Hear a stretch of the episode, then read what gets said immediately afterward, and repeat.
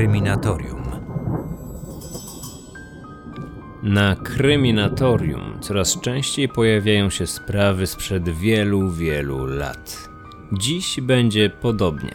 Zacznę od tego, że propozycja dotycząca tej sprawy pochodzi od jednego z słuchaczy, a dokładniej słuchaczki. Kilka tygodni temu na moją skrzynkę mailową trafiła ta oto wiadomość. Dzień dobry. Jestem stałą i wierną słuchaczką podcastu Kryminatorium. Prywatnie prowadzę na Facebooku stronę poświęconą mojej rodzinnej miejscowości Obrzycko, zatytułowaną Obrzyckie Historie. Jest to małe miasteczko położone na skraju Puszczy Noteckiej nad rzeką Wartą. Ostatnio przeglądając lokalną prasę z okresu międzywojennego natrafiłam na ciekawą sprawę kryminalną pewnego bigamisty i mordercy Adama Dobińskiego. W załączniku przesyłam zrzuty ekranu notatek prasowych z gazety szamotulskiej. Większość z nich opatrzona jest datą. Może to Państwa zainteresuje. Najpierw odłożyłem mail na później. Na szczęście nie zapomniałem o nim i sprawa przesłana przez słuchaczkę Anię rzeczywiście mnie zainteresowała. Podjąłem więc decyzję, że jest to świetny temat na odcinek. Tym bardziej, że jest to historia, która jak dotąd nie cieszyła się dużym rozgłosem. Zróbmy więc coś, aby to zmienić. Ania w swoim mailu jako załącznik podesłała mi także skany ze starych gazet. Takie informacje są dla mnie najbardziej cenne, ponieważ tego nie znajdziemy w internecie czy w książkach. Nie ma również żadnego spisu lub też wyszukiwarki, która po wpisaniu konkretnej frazy mogłaby nam pomóc odszukać relacje prasowe sprzed lat. Na samym starcie miałem więc już sporo niezbędnych faktów, aby opowiedzieć tę historię.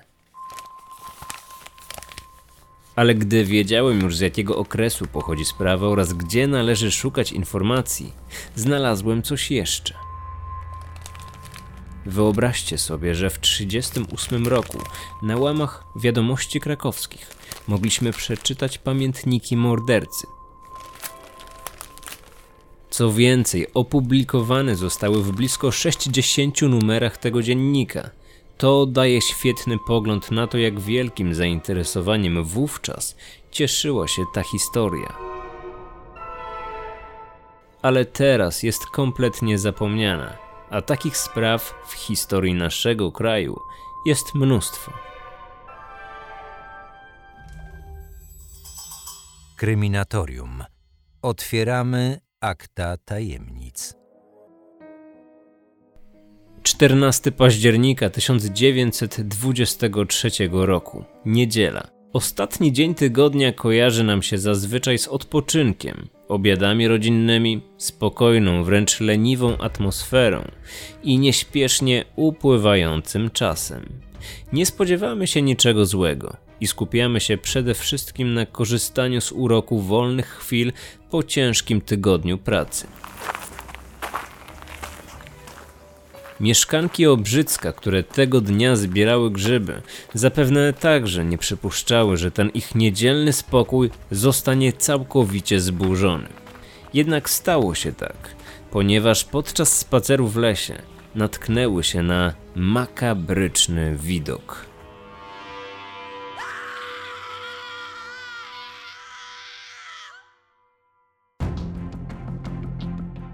Obrzycko to miasto położone we województwie wielkopolskim. W rozległym lesie na drodze prowadzącej z cmentarza odnalezione zostają zwłoki około 30-letniej kobiety. Wiadomość o nietypowym i przerażającym odkryciu w błyskawicznym tempie dociera do mieszkańców miasteczka. Gnani ciekawością tłumnie zbierają się w lesie i z przerażeniem przyglądają się konającej kobiecie.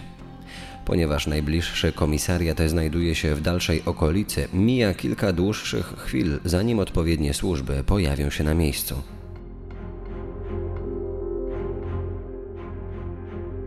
Biegli stwierdzają na ciele denatki wiele obrażeń zadanych tępym narzędziem, a także poderżnięte gardło. Niedaleko zwłok śledcze znajdują torebkę damską, kolczyk, kij i podarte dokumenty.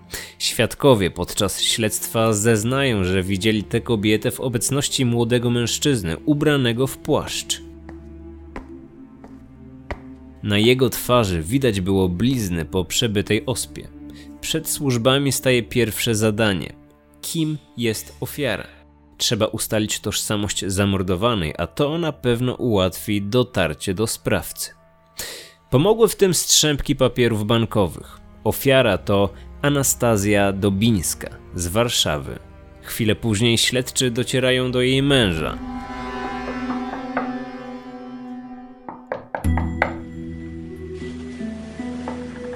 Z pamiętników Dobińskiego usłyszałem lekkie pukanie do drzwi. Miałem czas i sposobność wydalić się z mieszkania drugim wyjściem, nogi jednak odmówiły mi posłuszeństwa. Stałem pośrodku pokoju jak posąg, nie mogąc ani kroku ruszyć się z miejsca. Maria pobiegła otworzyć drzwi. Czy tu mieszka pan Dobiński? Proszę pozwolić na posterunek policji, odezwał się przodownik. Nogi ugięły się pode mną. Adam Dobiński, urodzony 29 listopada 1881 roku w Ogrodzieńcu, był synem ogrodnika z Otwocka. W 1910 wziął ślub z Anastazją z Szukałowskich, jednak z żoną zdążył spędzić zaledwie kilka miesięcy. Wkrótce zaciągnięto go do wojska rosyjskiego i tak poszedł na wojnę. Przez trzy lata znajdował się pod austriacką niewolą, ale starał się utrzymywać kontakt z Anastazją, czy Nacią, jak pieszczotliwie nazywał żonę.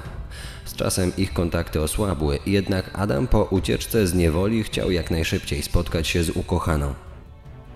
Tym celu w 1921 roku dotarł pociągiem z Austrii do Krakowa, a następnie pieszo udał się do Warszawy, gdzie odkrył, że Anastazja postanowiła ułożyć sobie życie z innym mężczyzną, Edwardem. W trakcie śledztwa okazało się, że Dobiński chcąc na nowo ułożyć sobie życie, dopuścił się bigami i będąc wciąż oficjalnie mężem Anastazji, wziął ślub z Marią w Rzeszowie.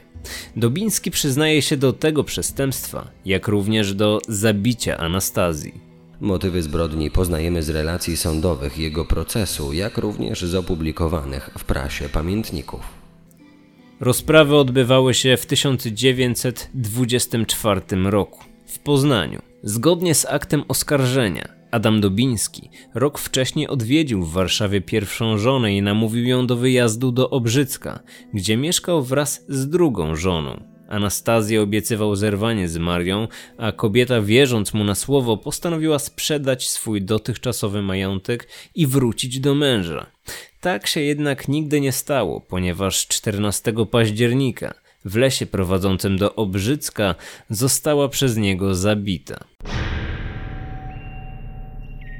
Rozprawa początkowo dotyczyła życia osobistego oskarżonego. Mężczyzna opowiadał o swojej młodości, o tym, że od swojego ojca nauczył się ogrodnictwa i pomału zdobywał praktykę.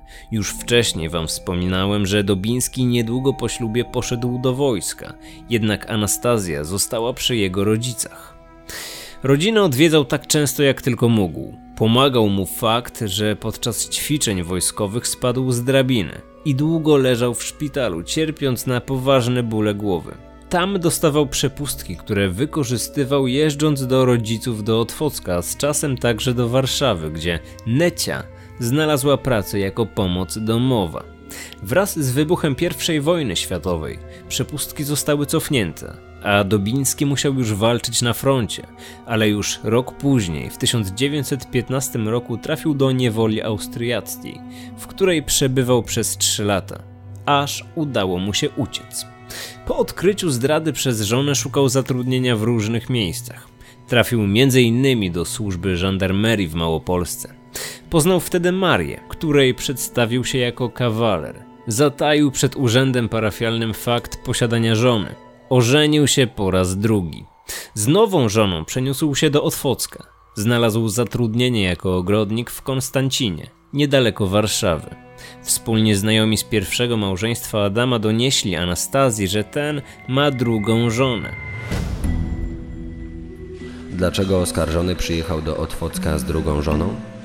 Na pytanie Wysokiego Sądu Adam odpowiada. Z tym się nie ukrywałem. Żona Anastazja dwa razy przyjechała do mnie do pracy w Konstancinie, chcąc skłonić mnie do pojednania, ponieważ ze swoim dotychczasowym kochankiem nie mogła żyć wiecznie. Jednak niełatwo jej było od niego odejść. Twierdziła, że odebrałby jej meble i wszystkie przedmioty, które jej kupił. Dobiński, chcąc uniknąć coraz bardziej natarczywej Anastazji, postanowił sprzedać majątek i przeprowadzić się na Wielkopolskę do Obrzycka, jak najdalej od pierwszej małżonki. Kiedy Maria wraz z ich dziećmi przeniosła się do tego spokojnego miasteczka, Adam jeszcze przez jakiś czas pracował w Konstancinie. 13 września 1923 roku mężczyzna otrzymuje pewien list.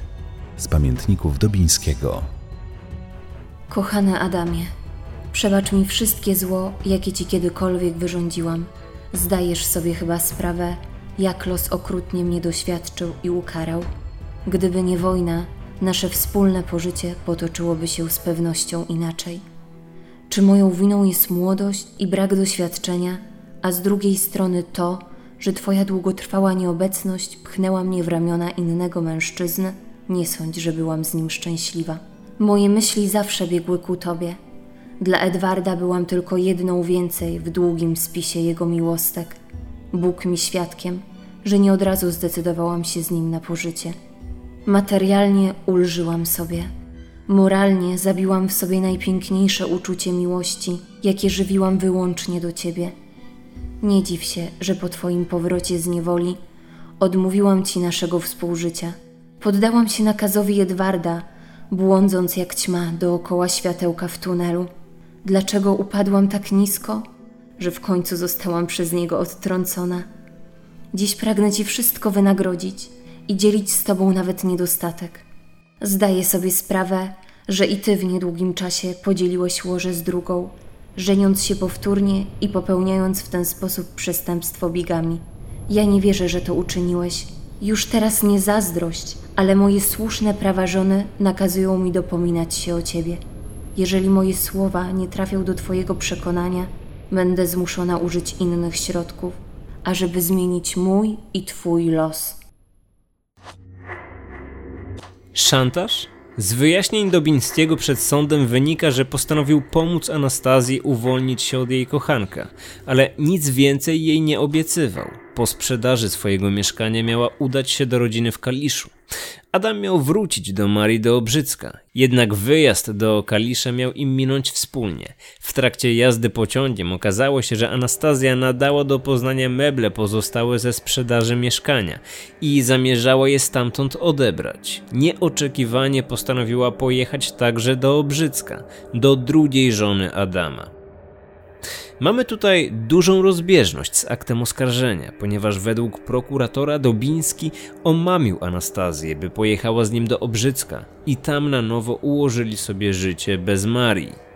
Gdzie leżała prawda?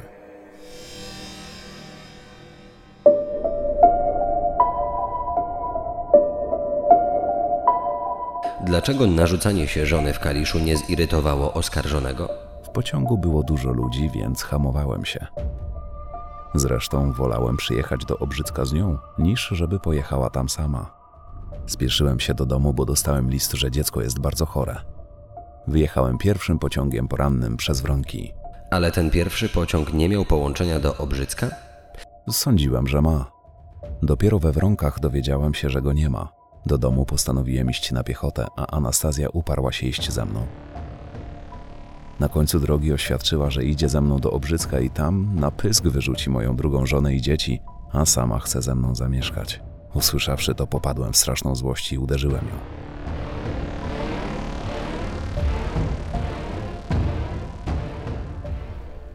Nie wierzę w twoje urojone dzieci. Kłamiesz. Jeśli się sama przekonam, że mówisz prawdę, to pozwól mi rozmówić się z twoją żoną. Jedna z nas musi ustąpić. To jest ladaczynica i złodziejka mojego szczęścia. Dziś jeszcze wyrzucę ją z bękertami z domu, który powinien należeć do mnie. Usłyszawszy to, popadłem w straszną złość i uderzyłem ją. Fala krwi uderzyła mi do głowy i nie zastanawiając się, nagłym ruchem wymierzyłem cios w głowę Anastazji stalową rączką ciupagi. Dobiński tłumaczył w sądzie, że nie pamięta, gdzie dokładnie zadawał ciosy. Przyznał za to, że żona przekazała mu wcześniej swoją torebkę, którą później porzucił. Nie przypomniał sobie, żeby uciekając z miejsca zdarzenia niszczył jakieś dokumenty. Mężczyzna na pytanie sędziego, czy żałuje swojego czynu, odpowiedział, że po tym jak otrząsnął się z szoku, jakim było dla niego całe to zdarzenie, rzeczywiście zaczął płakać. Przewodniczący pytał również o walizkę z damskimi ubraniami, którą Dobiński przywiózł do domu w Obrzycku. Oskarżony ponoć tłumaczył Marii, że podczas jego powrotu doszło do wybuchu na Cytadeli w Warszawie i można tam było znaleźć wiele rzeczy, stąd ta walizka. Do 15 października nie miał oskarżony pieniędzy.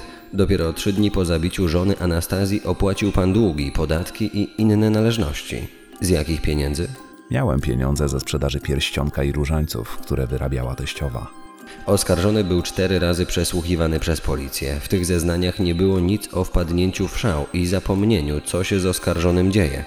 Dopiero przed sędzią śledczym i dzisiaj zeznaje pan coś zupełnie innego. Na policji, gdy zaczęto mnie bić, przyznawałem się do wszystkiego, o co mnie pytano. W czasie rozprawy zadawano bardzo szczegółowe pytania dotyczące częstotliwości i charakteru spotkań Dobińskiego z jego pierwszą żoną po zawarciu drugiego małżeństwa. Wezwano również biegłych sądowych, którzy stwierdzili poczytalność Dobińskiego. Dodatkowo dla pełniejszego obrazu sytuacji postanowiono przesłuchać kilku innych świadków. Interesujące są zeznania Edwarda, kochanka Anastazji oraz Marii, drugiej żony oskarżonego. Z Dobińską utrzymywałem stosunek miłosny od pięciu lat. Dobińskiego poznałem w lipcu 1923 roku. Godził się na mój układ z jego żoną, a na dowód przyjaźni przysłał mi raz duży bukiet kwiatów. Dobińska mówiła mi, że Adam ją okradł. Nie wiedziałem, że planują wyjazd z Warszawy. Anastazja powiedziała mi, że druga żona odeszła od Adama w zamian przyjmując dużą sumę pieniędzy. Przed ślubem znałam go pół roku. Poznałam go jako człowieka dobrego i spokojnego.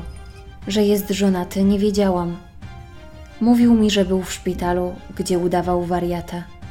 14 października spodziewałam się jego przyjazdu, bo następnego dnia miał zapłacić resztę pieniędzy za dom w Obrzycku. Nie okazywał najmniejszego śladu niepokoju. Przewiózł walizkę z prezentami, którą znalazł podczas wybuchu na Cytadeli. Pokazał też pieniądze, które tam znalazł. Rankiem następnego dnia zauważyłam na jego bieliźnie dużą plamę z krwi. Mąż mi powiedział, że podczas wybuchu na Cytadeli pomagał nosić rannych. Czy świadek przypuszcza, że oskarżony spieszył się do domu z powodu listu o chorobie dziecka? Tego listu nie mógł otrzymać, bo wysłałam go 13 października, kiedy był już w drodze. W trakcie zeznań świadków obrońca Dobińskiego złożył wniosek o ekshumację zwłok Anastazji w celu sprawdzenia, który z zadanych ciosów był właściwą przyczyną śmierci. Chociaż denatce poderżnięto gardło, może się okazać, że była w tym momencie nieżywa.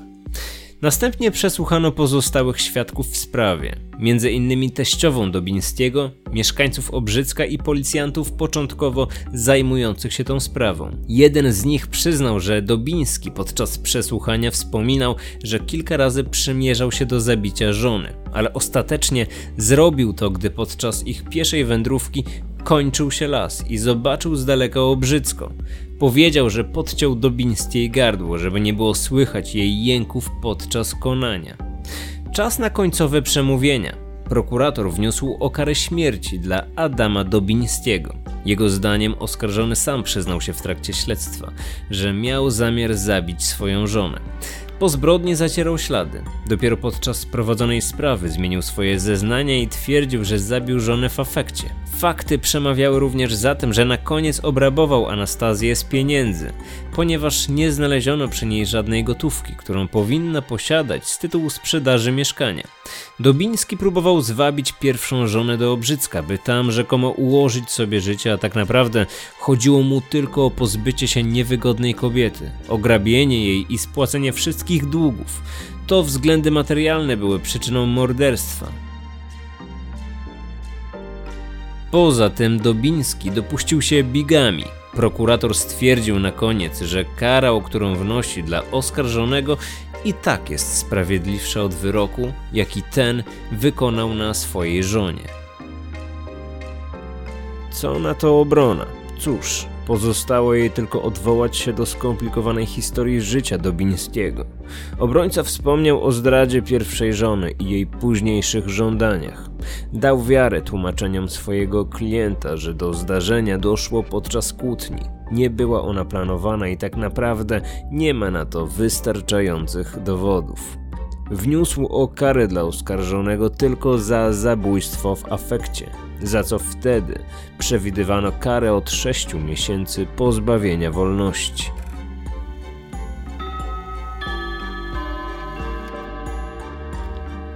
Rozprawa była relacjonowana także w Nowym Kurierze. Dzięki temu możemy zapoznać się z ostatnią mową oskarżonego.